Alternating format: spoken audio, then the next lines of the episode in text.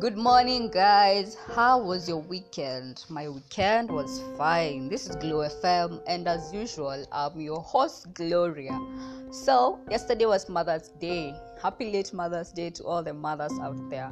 But, word on the street is that you should celebrate your mom each and every single day, not only on Mother's Day should remember them in everything that they do. They carried you in their womb for nine months, they took you to school, they wiped your, you know what I mean, and they also provided for your needs. But some people out here, you treat your mothers like they are nobody, like they don't even matter to you, and you show them all sorts of behaviors and they are so disappointed. But a mother no matter what you do to her she will always love you even if you treat her like trash even if you degrade her or you disrespect her she will just come around and show you her love and care because that's what a mother or that's who a mother is.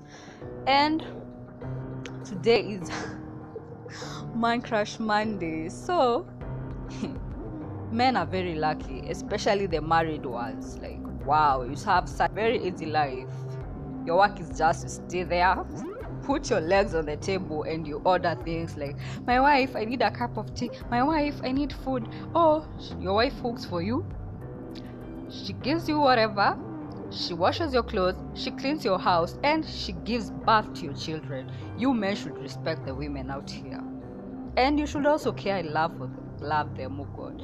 Yeah like you should also provide for them hustle, hustle, hustle hard so that you may meet their needs. Remember, in our marriage, whatever is belongs to the husband also belongs to the wife. Like the husband's money is the wife's money too, and the wife's money is her money alone.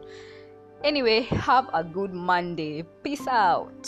Thank you for listening to Glow FM. I love you all. Continue to listen, share, and comment. Peace out.